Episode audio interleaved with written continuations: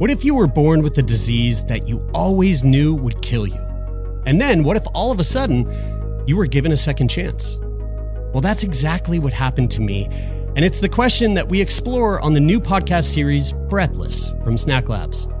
Join me, Jeremy Saunders, for a series that explores what it means to live and die, to love and to lose, and what it's like to have your whole life turned upside down and the unexpected challenges that come with a life saving drug. You can listen to Breathless now, wherever you get your podcasts.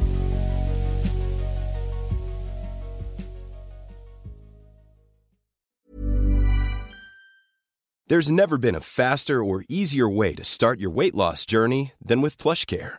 PlushCare accepts most insurance plans and gives you online access to board-certified physicians who can prescribe FDA-approved weight loss medications like Wegovy and Zepbound for those who qualify. Take charge of your health and speak with a board-certified physician about a weight loss plan that's right for you. Get started today at plushcare.com slash weight loss. That's plushcare.com slash weight loss. plushcare.com slash weight loss. Hold up. What was that? Boring. No flavor. That was as bad as those leftovers you ate all week. Keke Palmer here, and it's time to say hello to something fresh and guilt-free. Hello Fresh. Jazz up dinner with pecan-crusted chicken or garlic butter shrimp scampi. Now that's music to my mouth. Hello Fresh. Let's get this dinner party started. Discover all the delicious possibilities at hellofresh.com. Wow. Nice. Yeah. What you're hearing are the sounds of people everywhere putting on Bombas socks, underwear, and t-shirts made from absurdly soft materials that feel like plush clouds. Yeah, that plush.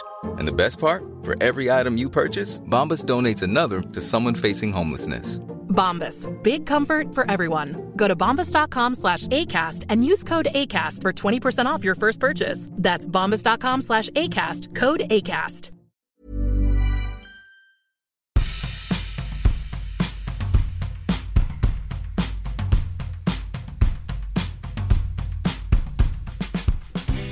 Hello, everybody. Uh, Jeremy here. And uh, this week on Turn Me On podcast, Bridie and I had the pleasure of speaking with Kenneth Play. Um, Kenneth has been called the world's greatest sex hacker by GQ and Men's Health, uh, Vice. Um, and he's got these technical videos, and they have millions of views, and they are uh, they're very realistic. Um, and I highly suggest you go check them out. Um, Bridie and I spoke to Kenneth about his, uh, you know, his sexual journey from adolescence to manhood, uh, his experience in leading group squirting classes, and uh, and of course the science that keeps him going. So, uh, highly suggest you listen to this episode because it is absolutely fascinating, and uh, we really enjoyed.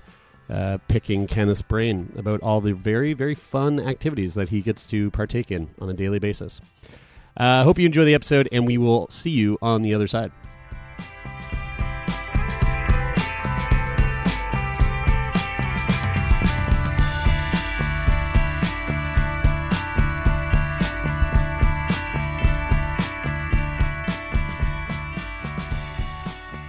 Well, this is going to be really interesting because I'll tell you one thing, Bride. There's nothing I love more in the world than like a really good life hack. And uh, recently, like through Sick Boy, I've been I've been getting like interested in biohacking as well. Okay, yeah. I've always also had a little bit of like a an interest in like internet hackers, right? Yeah. Uh, but today we're talking to Kenneth Play, who's been described as the world's greatest sex hacker, and I don't know what that means. I don't know, and I think Kenneth just kind of like half rolled his eyes, and I don't know. I would love to know how you feel about that that that title. Yeah, sex hacker. I mean, is that do you, do you self-identify as a sex hacker? And if so, what the fuck does that mean? I mean, absolutely. Mm-hmm. I, I think I was such a like insecure, shy kid. So a- anytime people like read my bio, I'm still have that like relationship with it. But sex hacking, what it means to me is that sex hacking been with us for a long time. Like throughout human history, like Kama Sutra, you could look up uh, as a sex hack that's developed in India and like shibari art in Japan to the Victorian era when they invented the vibrator. All those are, ex- I mean, especially the vibrator, probably given more orgasm to more more uh, women, female female uh, body people than any other sex hack that we have learned. So, and then we have also new from techniques to uh, to uh, tantra when you are getting yourself into a meditative state or the invention of Viagra and Cialis and all other different sex hack that allows people to have a more pleasurable, uh, satisfying, fulfilling sex life. So I just became sort of a collector of all the best sex hacks that we have learned so far, and also inventing some on my own. And coming from the fitness background, there's so many different fitness protocol that could help people get stronger, jump higher, uh, run longer distance. And we don't apply the same mentality when it comes to sex. So, Mm. if just say if you want to have a stronger orgasm, how do you do it? Do you, you want to last longer? How do you do it? Do you want to learn how to have multiple orgasm? What is the most effective way that you could do it, but based on science and also ancient wisdom and practitioner could tell you a lot because there's a lot of things that we know but haven't been studied. So it's just Mm. fascinating world. Did you set out to collect these techniques? How how did you go from being a shy, Yeah. insecure teenager to being dubbed the sex hacker? I think it, the first thing is I was a very sexual kid. Like sexuality has always been very important to me and also really shy and awkward at the same time. So I struggle with this part of my life forever. Mm. And I thought if I get a get the 666, if I get a six pack and a six figure income, um, and that's all it matter. It, it turns out that no matter what you achieve externally, it does not like that does not transfer to your sexual self esteem.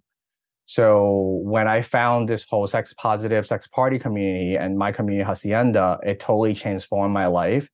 And when I was a personal trainer, I have 15 years of fitness background. Mm. There is a method to study like exercise science. So I realized that we just don't do it as much when it comes to sexuality. Mm. So it was really interesting to go back and read all the sex research paper on pleasure to sort of the ancient practices like bodybuilders today look at how bodybuilder in the 70s trains, right? So there's there's wisdom that gets passed on over time. And some are studied, some are not, some are continue, the lineage continues and people still practice it. But I think what a similar goals is to to have a more pleasurable sexual experience and enhance their sex life. Just like Kinkster have great ways on negotiating consent and what like more uh, high risk sex act, but they have a protocol. And I think Mhm. common people could really use how to negotiate sex and and because they have developed this protocol. So I, I like spreading what is already is already out there and also to continue to evolve it. Mm. So it sounds like you use some of your fitness training, personal training, like skill set and like know how and understanding on how, you know, we we finesse these routines or we've learned that there's very specific ways that we can achieve these goals that we want and is it directly like what are the what are the transferable skills in terms of what you've developed and where you've come from in the in the fitness back, background if that makes sense Yeah, in, in the fitness industry, right? Like, if, imagine you're a personal trainer and you tell your client all the time, everybody is different.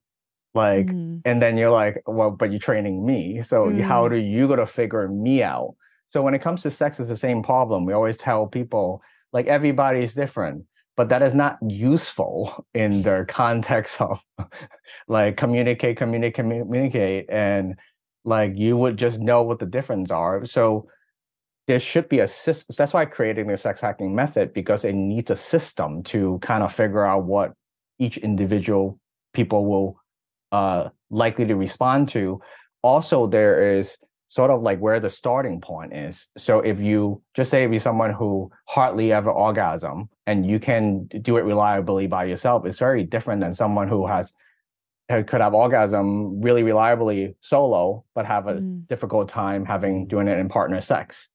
Yeah. So So the fitness model allows me to go like in a continuum, like wherever they're at and what is the next progression you know how to improve that. And also not every everybody on the planet want to be a sexual olympian you know? They Mm-hmm. just want their sex life to be slightly better Mhm. whatever the case may be. So uh, i'm more into the next jump but you have to have i think it's more useful to tell people who doesn't know like what they want and how they like it but you go like okay based on data this is the most popular one. Let's start with the lowest hanging fruit and work on the process of elimination.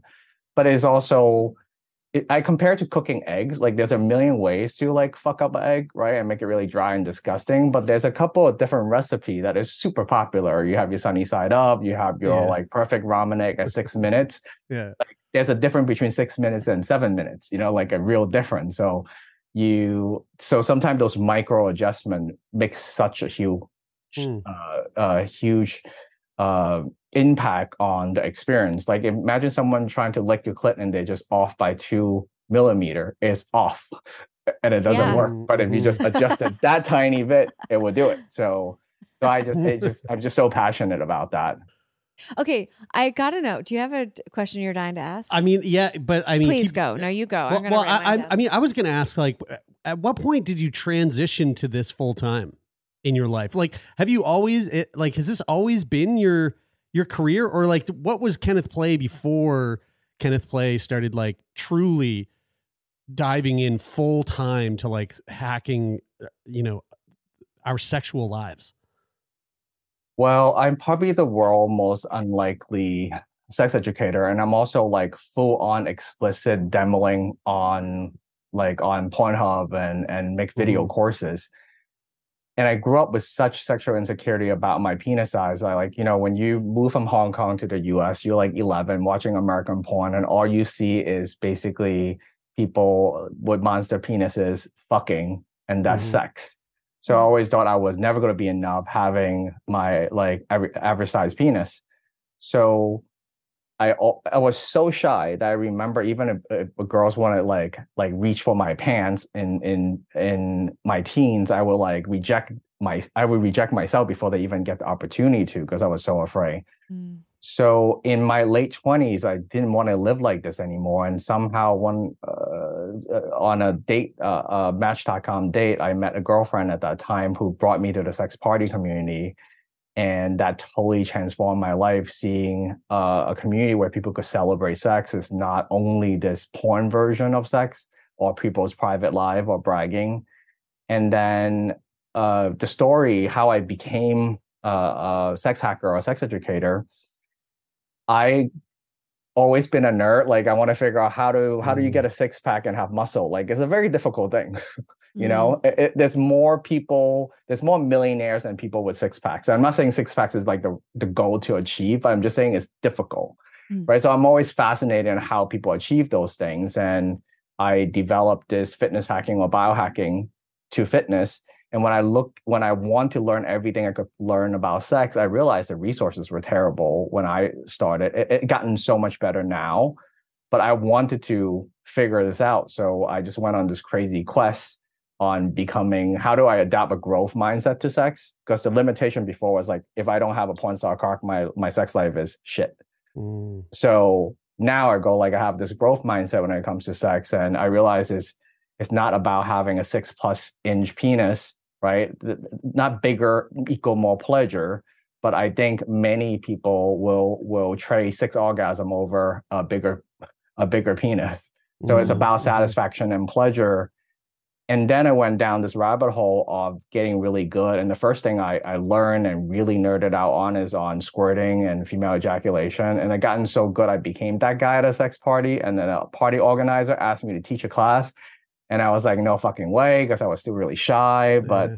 I was on this beautiful uh, Manhattan penthouse hotel, and there was like 15 couples there, and I was just like, "Oh, I don't mind Skillshare and just do a class." I taught fitness for a really long time, and then I did sort of my teaching structure is I do a TED Talk like lecture, and then I do a demo where I show them like how the dish is made. Then I have everybody practice like an acro yoga class.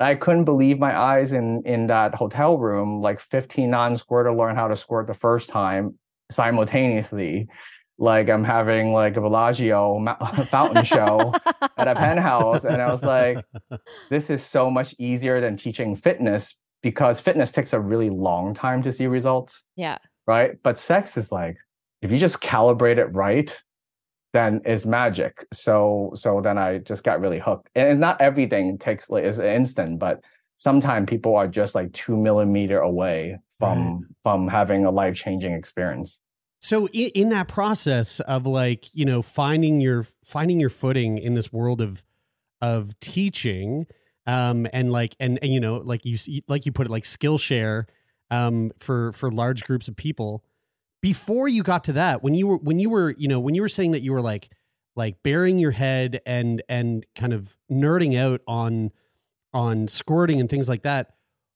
where were you where were you getting your where were you getting your your education your information you know, was it was it specific sexual educators? Was it like was it just the you know the vastness of the internet? Was it one particular person that yeah. you knew? Like any mentors? Yeah, where were you getting your information? Tons, tons, tons. Um, so first thing is it was started in the sex party community. So that's where I get the evidence based learning in some sure, way. Like at least in anecdotally, I could watch it happen live. That I know that is not like do it's not a TV cooking show so and i get i get a lot more my data set becomes larger because i see real people doing it. And i was such a nerd that would go up to people go like how did you do that? What did that feel like? And and and really research it and being that surprising that people love to tell you why they're good in bed. So oh yeah. yeah. So that was that, that was an interesting experience. So that's the first part.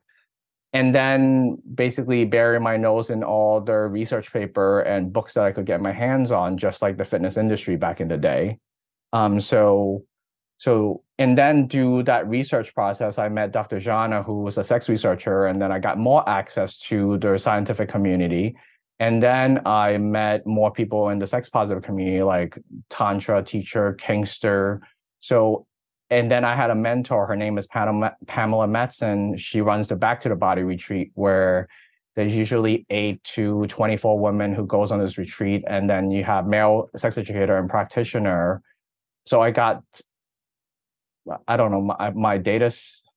The only thing that I'm a size queen on is my data set. So I probably have like any any human should ever get their hands on probably thousands of experience that I have personally and also mm. witnessed and taught so many people. So I have a unique perspective on like how are people actually different what varies and how do you figure it out from this person to that person and when I work for Pamela, it's hands on. So I would do uh, uh, wherever, which whichever country allows like touch to happen over uh, 90 minute session. And sometimes I do four to five a day over a seven to eight day retreat. So I went on this like Navy SEAL Hell Week kind of boot camp for for five, six years on figure out people from flying around the world with different backgrounds and different challenges or different preference like right.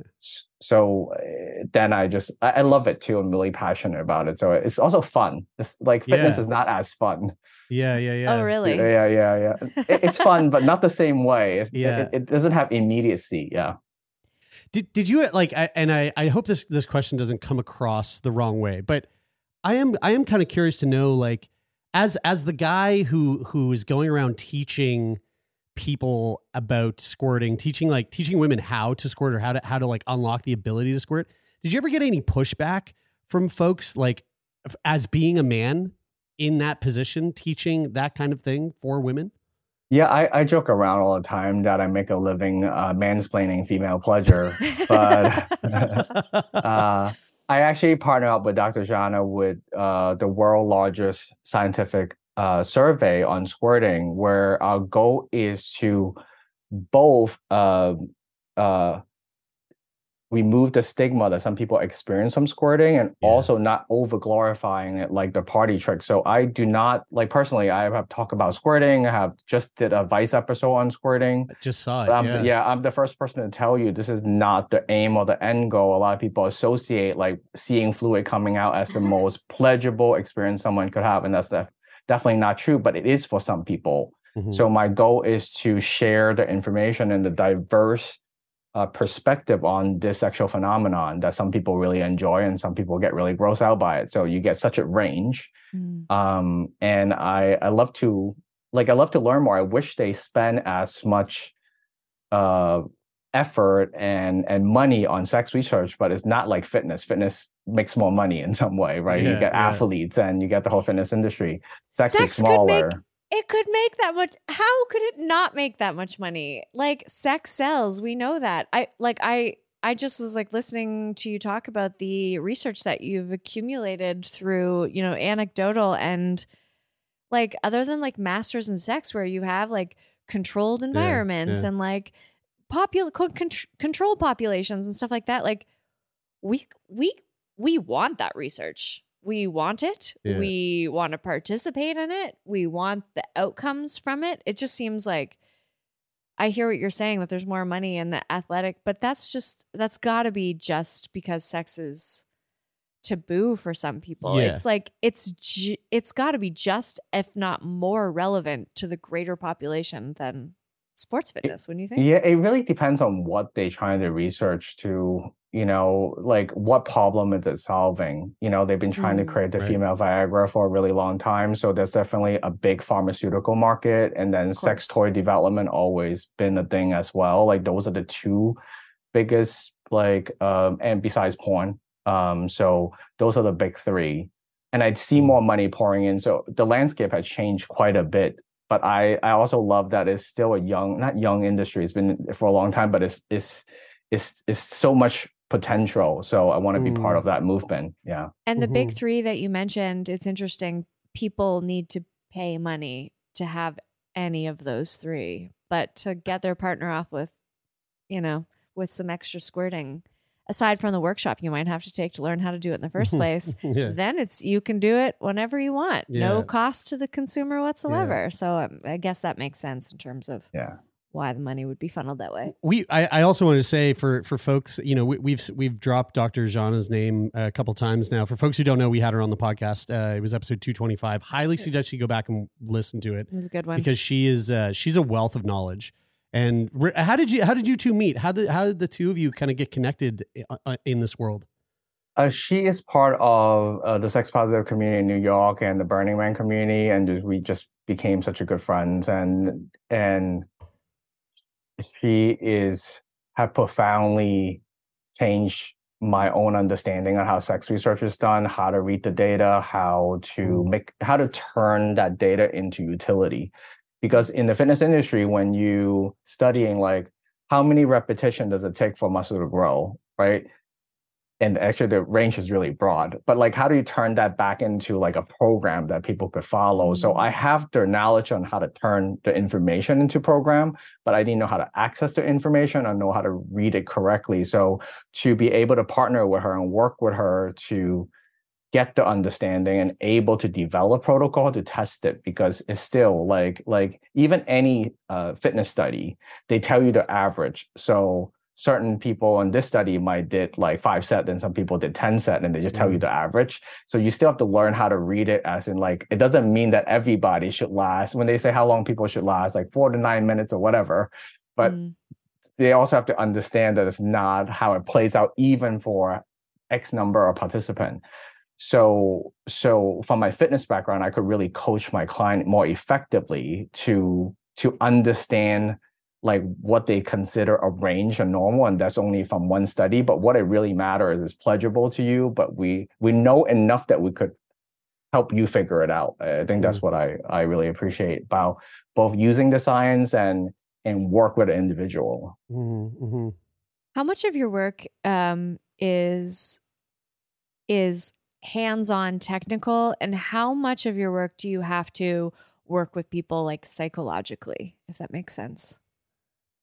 Well, I really think their uh, sexual being, uh, a sex life is a holistic, is made up of so many different parts, right? So, I although I'm famous in teaching the technique, but I really go over their entire, the entire experience. So, like Emily Nagoski, uh, with um, "Come as You Are" talks about the excitatory and uh, the the gas and the brake like the dual control system, right? And that is so important for the average bro to understand that in order for arousal to happen, she has to feel safe enough and relax enough in order for arousal to happen. and it's not like you can't you can't even get turn on without turning off the brakes. And then I went deeper into the research with Dr. James Pfaus is the one who was like part of the research team that studied the dual control model in the brain. So I went deep on the neuroscience and he actually wrote the forward in my book.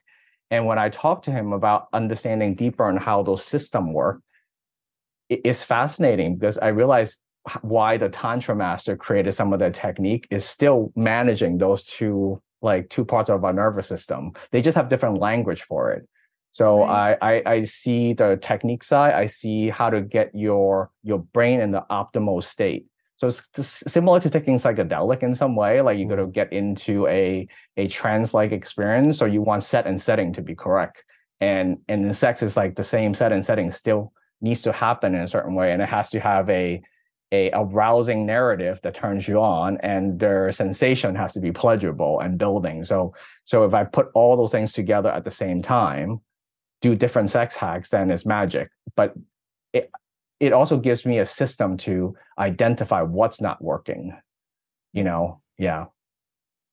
Wow, that sounds so friggin' fascinating. I can't even imagine hacking into like the research that you're talking about, making sense of how to understanding it, designing a program that's applicable to people, and then trying it out. Like, what's trying a new ta- seminar out how often are you trying out new material? I guess is my question. Well, I um I, I, just if I'm creating this book to my video course, I have over close to 80 videos now of different techniques, like 12 hours of content. And I'm talking about the techniques that sometimes like five to 10 minutes. I'm like showing clips, right? On like how to use the technique, understand it, so i'm but i'm i'm a super nerd so i'm like learning new stuff all the time and like my the content i haven't released yet on squirting is that i was like i have so many people email me like but i want to teach myself how to do it and i'm like have this challenge of how do i male explain female pleasure and teaching someone who owns a vagina to do it to mm-hmm. to herself and I, I figured it out like this is the most reliable way to teach yourself because this, the science is the same right, right. so mm-hmm. so uh, and how to learn it so uh, and as I'm releasing soon, and then some some anal stimulation to squirting. Like, how does it happen? Why does it happen? And I don't have definitive answer, but I go like, here's a couple most reliable thing if that's what you into as a as a sexual experience. Mm. Is that all in the book? Uh, there, yeah, the anal and squirting is all in the book, uh, and the course cover all those things. So I made the course a little bit different than most sex edu- like sex ed content because because I came from the fitness background, it's not as useful to like I do it show and tell style. So I will like do it, demo it, and then mm-hmm. I show you real world footage when I'm showing you how that technique is applied in regular, like mm. in a regular sex experience. So is is showing like a Steph Curry jump shot when he's in practice is breaking down the move and then see yeah. him win the championship with yeah, that same right. jump shot. So I think both both scenario is really important and I'm into the how do people acquire a new skill. So that the whole learning process is also very interesting. Turn Me On podcast We'll be back after this short break.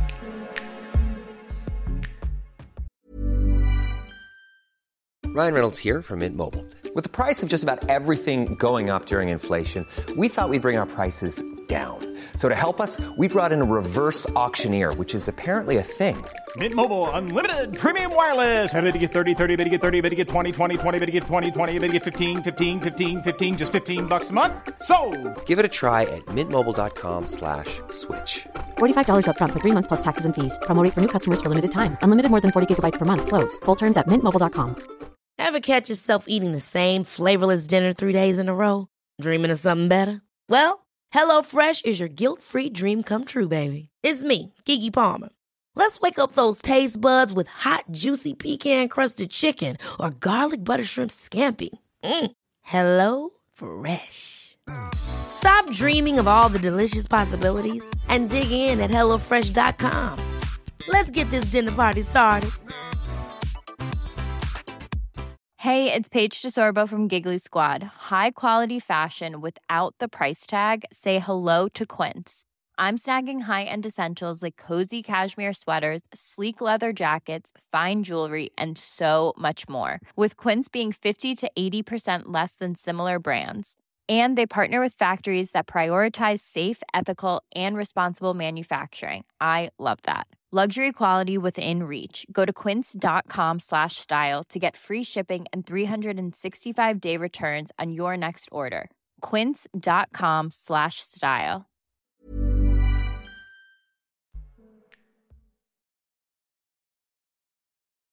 So Oh, the the one. book uh the book is called Beyond Satisfied: A Sex Yeah. Hacker's Guide to Endless Orgasms, Mind Blowing Connection, and Lasting Confidence. Um, and the the videos are are the videos available on the on your website, like after you get the book, or like how, how do the videos work? Where, or, or are they all, all kind of housed somewhere specifically?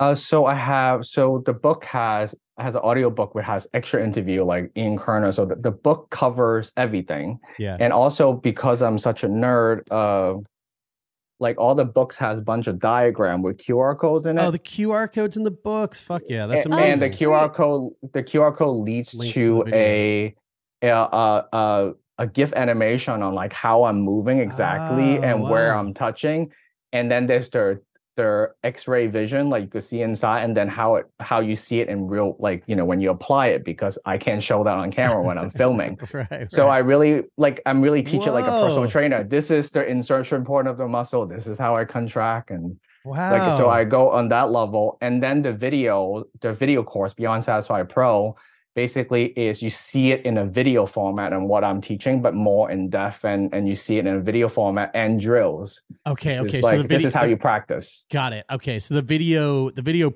the the video aspect is a is a separate sort of like course that you Yeah. can that you can subscribe to. Cool. And are the Yeah. videos similar to the videos that you've released on on Pornhub? I, I actually am just realizing in this conversation that I've watched a couple of your Pornhub videos already. there was there was like one specific uh uh it was one specific video on like clit stimulation that I watched maybe about a year ago. And uh and I'm and it's it's all coming back to me now. So it's like I'm just like, Yeah, yeah. oh right.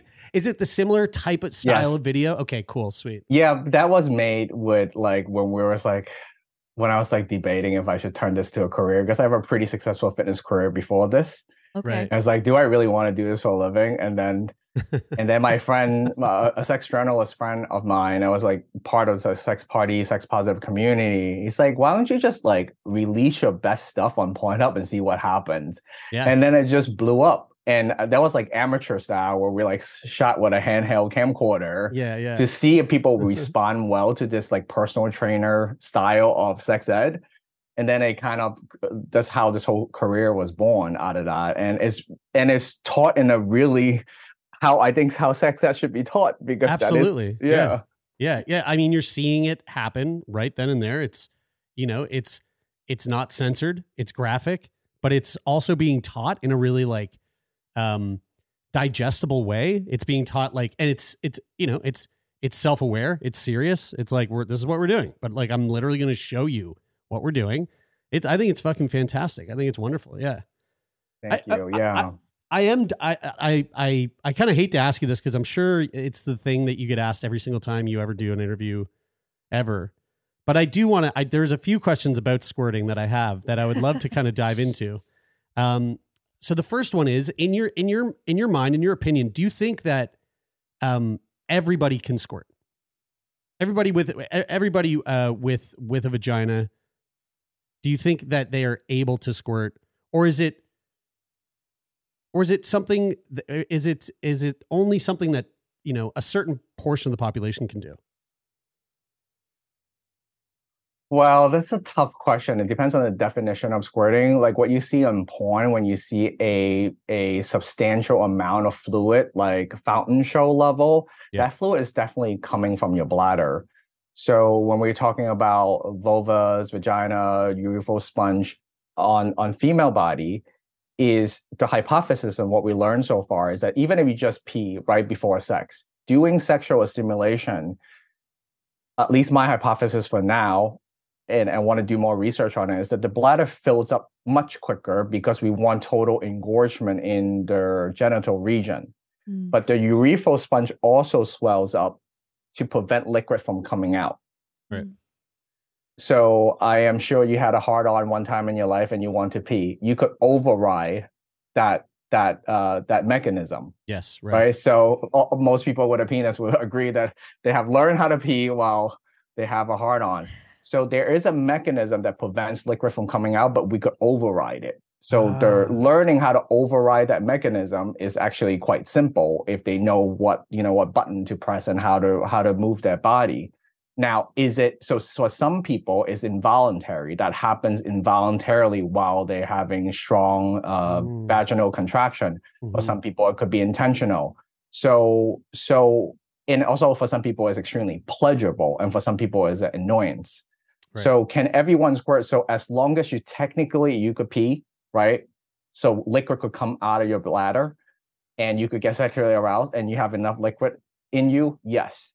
Do you need to do it? No. Do you will you necessarily find this the hottest, sexiest thing? Maybe not Right. and and but there's also two types of uh, ejaculate that comes out so one is from the bladder it's the more it's mostly water it has other prostate like fluids but there is like a milky white substance that is in the urethral sponge so sort of like a female prostate i hate comparing that Sure. way but there's like a milky white substance that do come out from the Skene gland which is like little little little openings near the urethra that could also come out while you squirt. So it depends on how much of those fluid gets built up.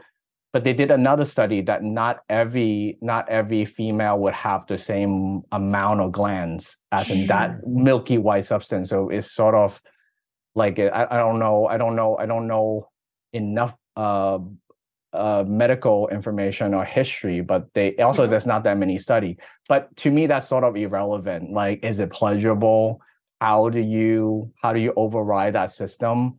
Um, and so mostly yes, but I also don't like putting a function pressure on everybody. It's like if Right. you can't squirt or you don't like squirting, then there's something wrong with you. It's like most people will live a perfectly happy life, not learning how to do a back flip, a, a back flip, but you could. Yeah, Yeah. yeah, right. I, I mean, I think that's a. Gr- I think that that that is one of the best sort of descriptions of a what squirting is and like people's ability to squirt that I've ever heard. Uh, and and I feel like we've heard quite a few of those over the years. Um, my second question, which which you kind you might have sort of answered there, but is squirting technically an orgasm, or are or are they are they mutually exclusive? For some people, they will have orgasm simultaneously while there there's liquid coming out. Mhm. um, and that is and we are currently analyzing our our research and I, I i could i could look it up but it's not it's like 50-ish percent last time i looked so it's not always some people like the experience without the subjective experience of an orgasm and then also the idea of having orgasm is subjective too like there, there there's not a a consensus on a definition. Some people are saying is a, a phenomenon that happens in the brain. Some people is like a rhythmic contraction that happen for female orgasm to happen. So it really depends. Some people could feel like they're having an orgasm in their brain, but they're not necessarily having the same physiological contraction. So, for example, if someone is paralyzed from the neck down, they could train themselves to have an orgasm by touching their earlobe, and then there it depends on like they might have no erection or no contraction or not as strong of a contraction but the Mhm. subjective experience is still similar Mhm. and i think one it, not going being too nerdy from dr james Pfaus if there's prolactin release in the brain is is a good sign that orgasm did happen but it's definitely not necessarily more fluid like stronger the orgasm definitely not Right, true Right, right. Okay. just anecdotally, the first time and like that I learned about squirting was with the first guy that I ever started having sex with and and I remember very specifically, I remember the room we were in, I remember that I was on top. I remember it was not the first time it had been happening, but like I'm on top and there's like my the insides of my thighs are wet. There's a pool forming underneath him. And I'm like, I just don't know what's happening. I think I said to him, I was like probably 22 years old. I have no idea what's happening. He goes, Oh, you haven't, I think he said something like, they didn't teach you about this or like, you didn't learn about yeah, this. right. And I was like, I learned about this, but I thought it was supposed to feel pleasurable. Like I thought it was supposed to be like if you're squirting, you're having an orgasm. yeah, like yeah, that's what yeah. I thought was was what it was, and it wasn't that it felt annoying, and it wasn't that it was voluntary because it was just happening. And honestly, to be, I don't know if it's happened.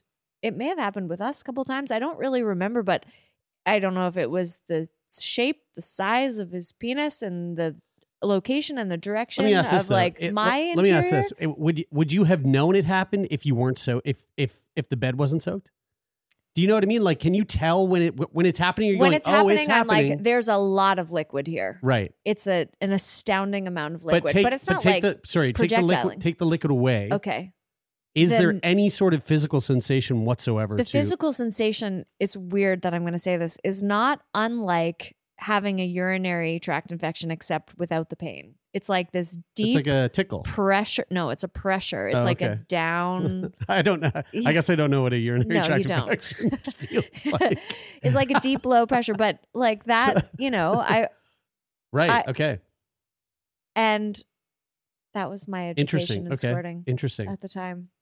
Okay. And people that's and extremely that's- common too like Okay. like people who who did not like they realize oh why is everything so wet happens quite often i think the distinction i want to make about that is there's a difference between the valves opening versus the contraction that occur that Mm. might squeeze some stuff out while the valve is open so if you're having very strong vaginal contraction from orgasming and then the byproduct is the valve open, then you're linking those two experiences together. But the valve could open with the same amount of pressure without you having their their orgasmic contraction. So some people they link together. Some people that switch after birth, they give birth.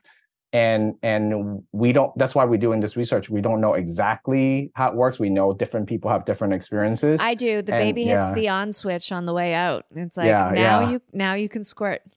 Yeah. Sorry, I didn't mean to interrupt you. Yeah, yeah, yeah, I yeah. just wanted that baby like light switch. I I do one one other question that I had about squirting, like a technicality, is um, when it comes to the the process of of bringing someone to to to the to the uh, abi- like to the ability to squirt, is it does it require specific internal stimulation or is it specific external stimulation or is it s- specifically both? I think the most reliable technique that I know from inducing the first squirting experience is G spot stimulation or internal stimulation works better. However, is a pretty even split on how people squirt, like what type of what type of uh, stimulation they usually do. So uh, external is as popular as internal. What most people think is only a G spot phenomenon, but it's not uh, is sort of a neural conditioning, like a certain pattern of like contraction that occur, like after you condition that for a while.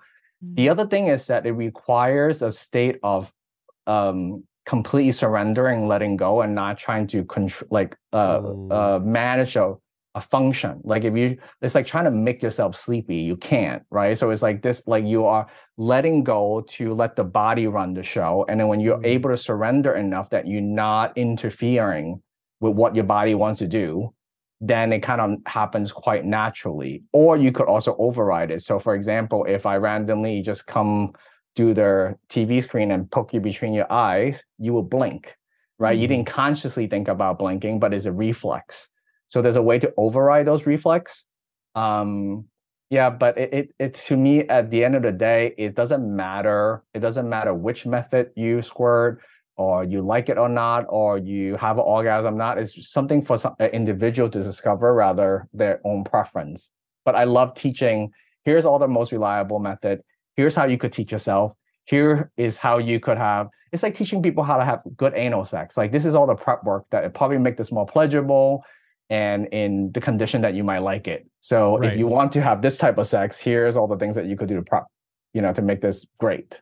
Use right you know. yeah right right and, and and like you may have you may have pretty much answered that in that answer there but like what about what about like the differences in in anatomy uh in people with vaginas so like i know that you know like some people have like like very much like hooded clitorises whereas some people have ex- exposed clitorises or some people have You know, like so, like the the the the the general makeup of their anatomy of the vagina, of the vulva, of the clit.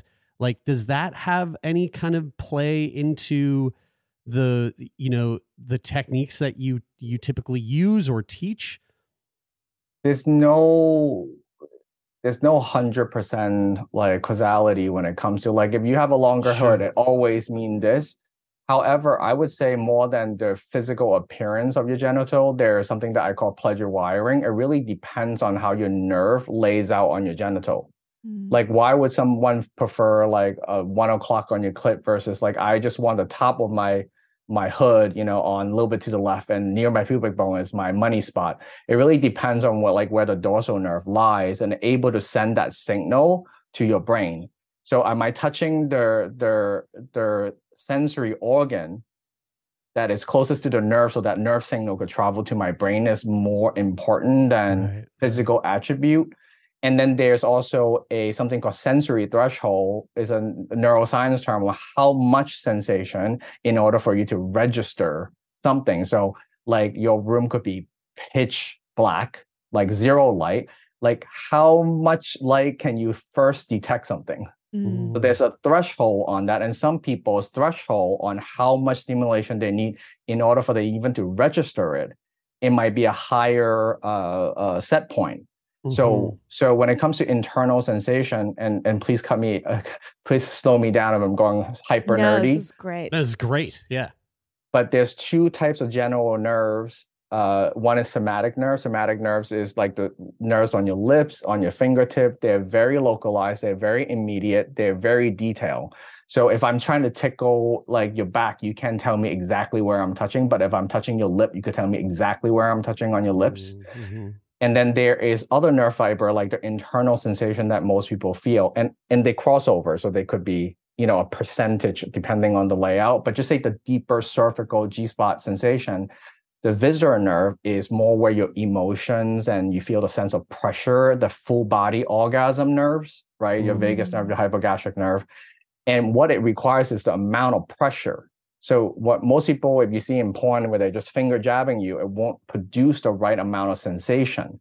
So if you're applying the right amount of pressure in a rhythmic, in the right rhythm, and the right consistency, then those nerves, you know, uh, uh, will come alive. And, and if you super aroused, then magic could happen, right? But mm. most people are not producing enough pressure to meet their sensory threshold requirement and also not consistent enough in the right rhythm and mm. aroused enough. So I love like calibrating all those things where when you just calibrate it right, then it's magic. It's like salting your food. You just want, you know, season it correctly, the presentation, the environment. So you could do all of that and then it's an epic meal.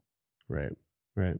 I, I'm wondering, Jeremy kind of asked about whether you ever got any flack for being a, um, a male teacher in this space, but I, I'm also wondering, um, has you have you ever gotten flack for like being too orgasm centric or being too like finish line centric when it comes to those things?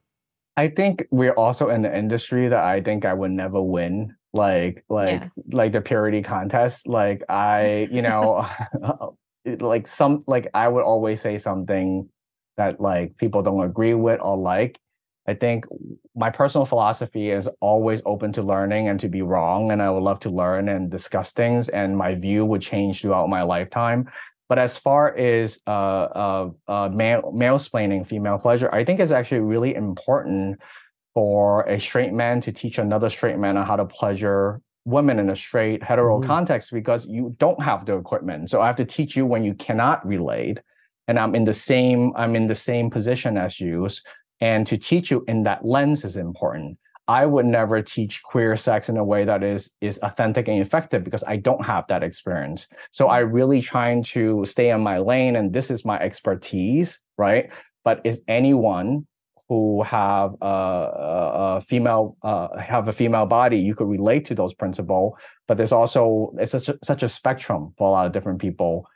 However, I think the science is the science. It has no like the science don't care. You know what I mean? Like it is what it is. So so I love teaching the science, and I don't, and also like it's a weird, it's a weird job to begin with. I'm an Asian man teaching sex in America, like the least likely Mm-hmm. of of all people. So so if it's not that, is another thing. And but anyway, I I I I, I, I just so fortunate and lucky to able to make a living doing what I'm absolutely passionate about. So and it comes with criticism, and I'm okay with it. Mm-hmm. I, that's an incredible answer. And I'm so into this conversation more than I even thought. I was excited already. And so I'm studying massage therapy. So a lot of the things that you've talked about with the nerve, with like the nerve, and you mentioned the vagus nerve, and I'm really interested in, you know, we just so, brush over that so quickly in a two year program in massage therapy. And,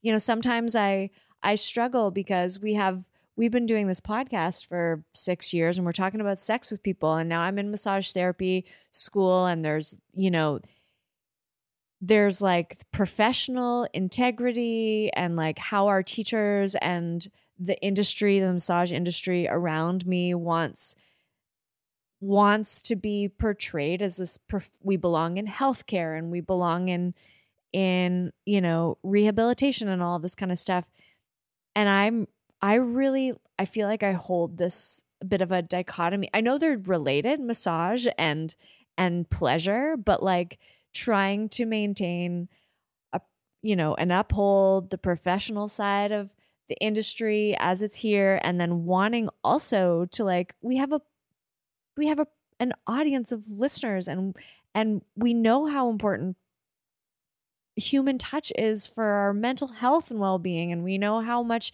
even in like monogamous relationships touch can be lacking. And it's like how can i what advice would you give to someone who you know like yourself we both come we both teach yoga. We've been yoga teachers for 10 years 15 years now moving into this industry where presumably the public doesn't want me let's say to mix these industries but I see how they go together. And I'm not talking about like I'm going to go out and give happy endings, but like ha- what what would you say to someone who's involved in two industries that maybe one of them is not as open to the sexual benefits or the pleasurable benefits in that relational way? Hmm.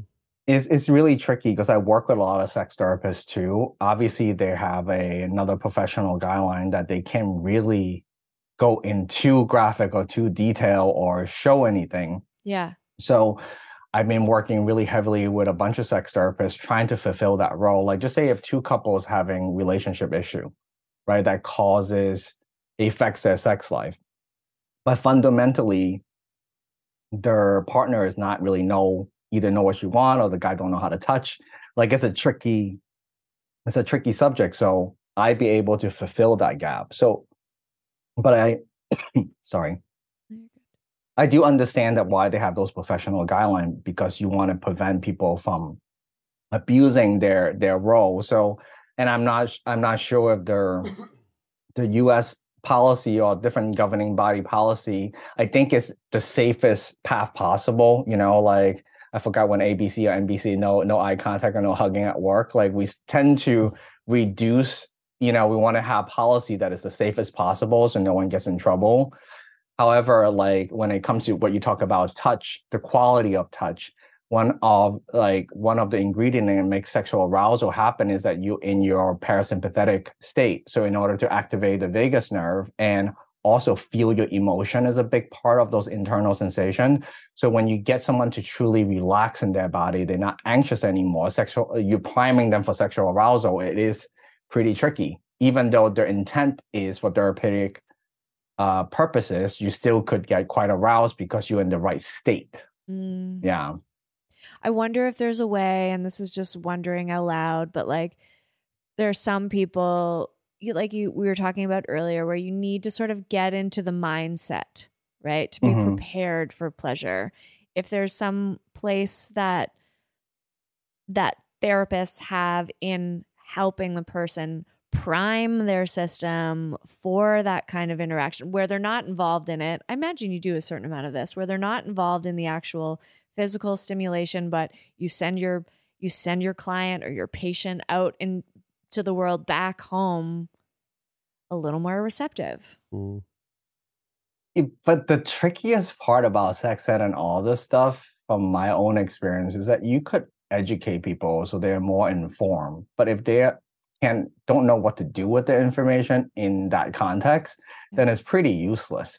So i'm more like i want to get an athlete to be able to perform in the game not to understand the game only like i mean it's like i could nerd out about sex all the time but imagine like i can't do it in real life. That would be terrible. So Mhm. most people don't really care about being book smart when it comes to sex. They just want to be able to have the experience. So that's why i focus so much on literally how do you experience it. They're looking for transformation not information. So Mm. so it's, it's different.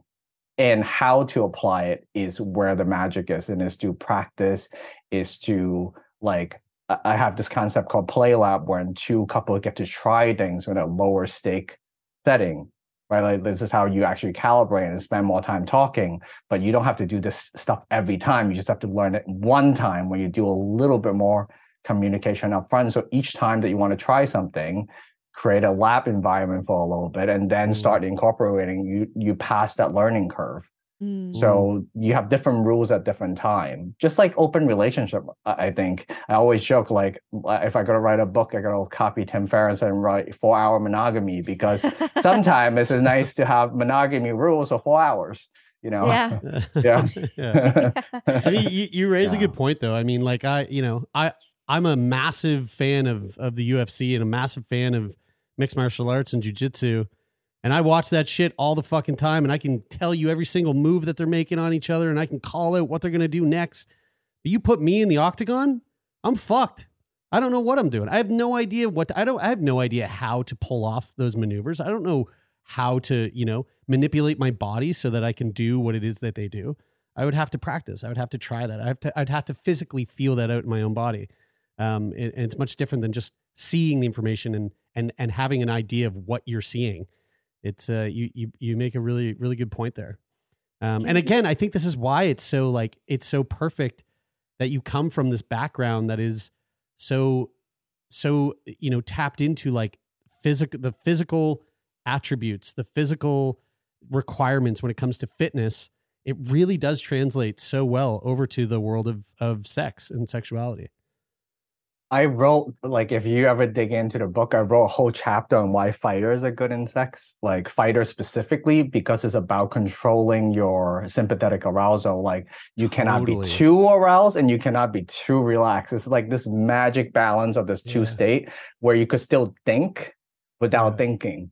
And and because you have drilled those movement in like a million times, but balancing that uh, the sympathetic to parasympathetic nervous system is how people have figure out how to have extended and and and rolling orgasm one after the other if they could Yeah. maintain that state so you could be really feeling super excited and relaxed enough so and you in a if you want to be a good fighter you can't like you have to manage your arousal so it's Yeah. all arousal management Mhm. It's Yeah, fascinating absolutely. and yeah. I, I know we're coming up on time, but I just I just have one question because we haven't spoken to a sex educator who's also Korean, and I'm really curious about like how does this like how does this mesh with your culture, like your upbringing? You went from really shy, and here you are today. Like, what how what are the how what's the crossover of those two worlds like? In Yeah, I. I was born in Hong Kong, so uh, both of my parents are Chinese, and so Okay. so coming from a Chinese background, it's really interesting to tell my mom. Like I, I'm, I, my wife has two husbands. We all live together right now. So like besides on the poly world, but luckily, tell, I, was, I remember telling my mom, my wife is a is a ER doctor, and I'm not ready to have a kid yet. But Geronimo, her other husbands, want to have a kid. To come out and tell my mom, hey, you know, I'm in this relationship, but I don't want to have a kid yet, and she wants to have a kid with someone else. We all live together. And I remember she said to me, "It's like, oh my god, you're a freaking whore." She's a doctor. Give her a baby. So those are the big cultural conversation I always have to have. Give her a baby. That's Uh, great. give her a That's baby, not, but, that is yeah. not what I was expecting you to say. yeah, yeah, yeah. but but mom is actually really cool, and she's like like you know after that that sort of like classic uh Hong Kong style burn. Uh, she's like, I know you're not like you don't really want children, so it doesn't make sense to have one if you're not like wholeheartedly invested in it. Mm. And I, I and, then she became quite accepting eventually of all, all this stuff. But as far as my career is concerned, at first she's like, "What the hell are you doing? Like, when did you become like like you move your whole fitness startup life to sex stuff?" And I think like like knock on wood, I think Asian parents are more accepting if you're succeeding in it. rather than if I was dead broke and like barely could pay my rent and live in her basement, then it would be a different conversation. So thank God I have like created a a career out of it. So she's more supportive. And then eventually, you know, I I talk to her. I talk to her in a way that I'm not like, you know, it's not she's not it's not like a democratic a democrat talking to their republican parents kind of thing i just talked to her go like it's important for people to understand the science it's important for people to learn is to improve people's quality of life and sex is a big part for a lot of people and this is what i strive to do Mm. and she understands that and she it comes across to her so yeah she's been great That's incredible. That's great to hear. Well, Kenneth, I, this has been just such a great conversation. We we've had so much fun uh, taking time to just pick your brain about everything that you know. Uh, again, folks, the book is Beyond Satisfied: A Sex Hacker's Guide to Endless Orgasms, Mind Blowing Connection, and Lasting Confidence. Uh, you can get that book now wherever you find good books. Uh, and uh, Kenneth, thank you. How, how can people stay up to date with like the work that you do and and find find your stuff? Yeah, my ebook, which is uh, 80% off right now on my site for $1.99. I want to make my content as accessible to people as possible. And then you're not restricted by different territory and country restrictions. So you could, um, like certain online retailer, I can't even do it. You know, I can't even sell to a certain country. I, I have QR codes all over my book and I see people bought it in North Korea, which I have no idea how.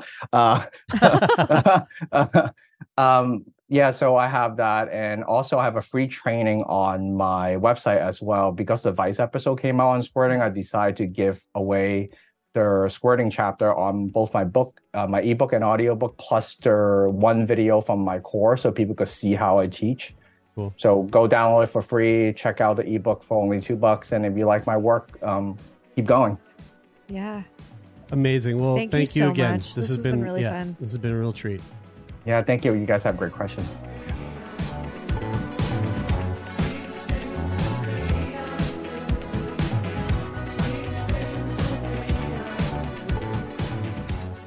All right, there we have it, folks. Hope you enjoyed that conversation that we just had. And uh, thanks for listening to the podcast. If you want to support the podcast further, you can do that by leaving a rating or a review on Apple Podcasts, or you can simply rate the podcast on the Spotify mobile app.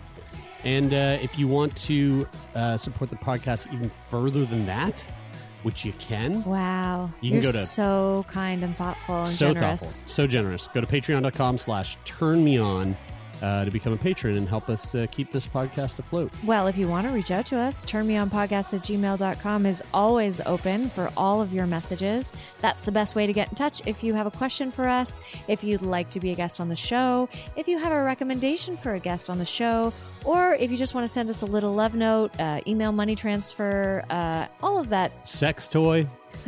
you know, we're, we're, our email inbox is open to you. That is it for this week. Until next week. Why don't you go touch yourself?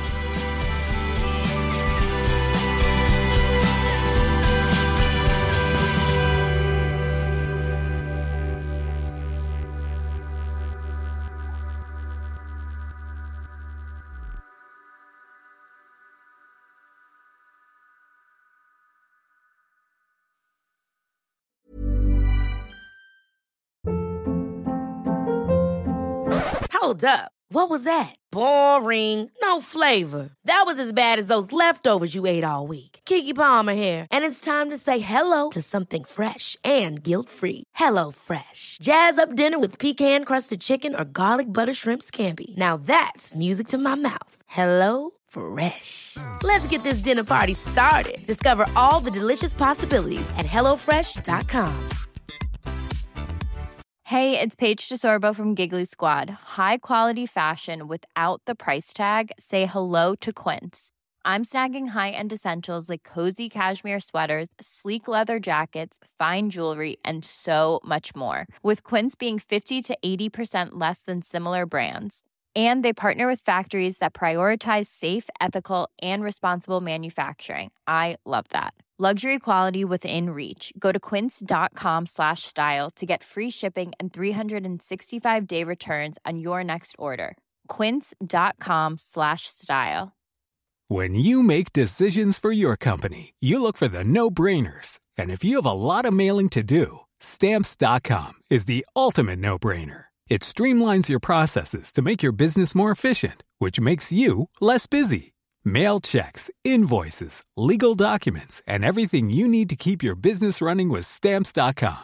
Seamlessly connect with every major marketplace and shopping cart. Schedule package pickups and see your cheapest and fastest shipping options from different carriers with rates up to 89% off USPS and UPS rates. And with the stamps.com mobile app, you can take care of mailing and shipping wherever you are. Make the same no-brainer decision as over 1 million other businesses with stamps.com. Sign up with code program for a 4-week trial plus free postage and a free digital scale. No long-term commitments or contracts. That's stamps.com. Code program.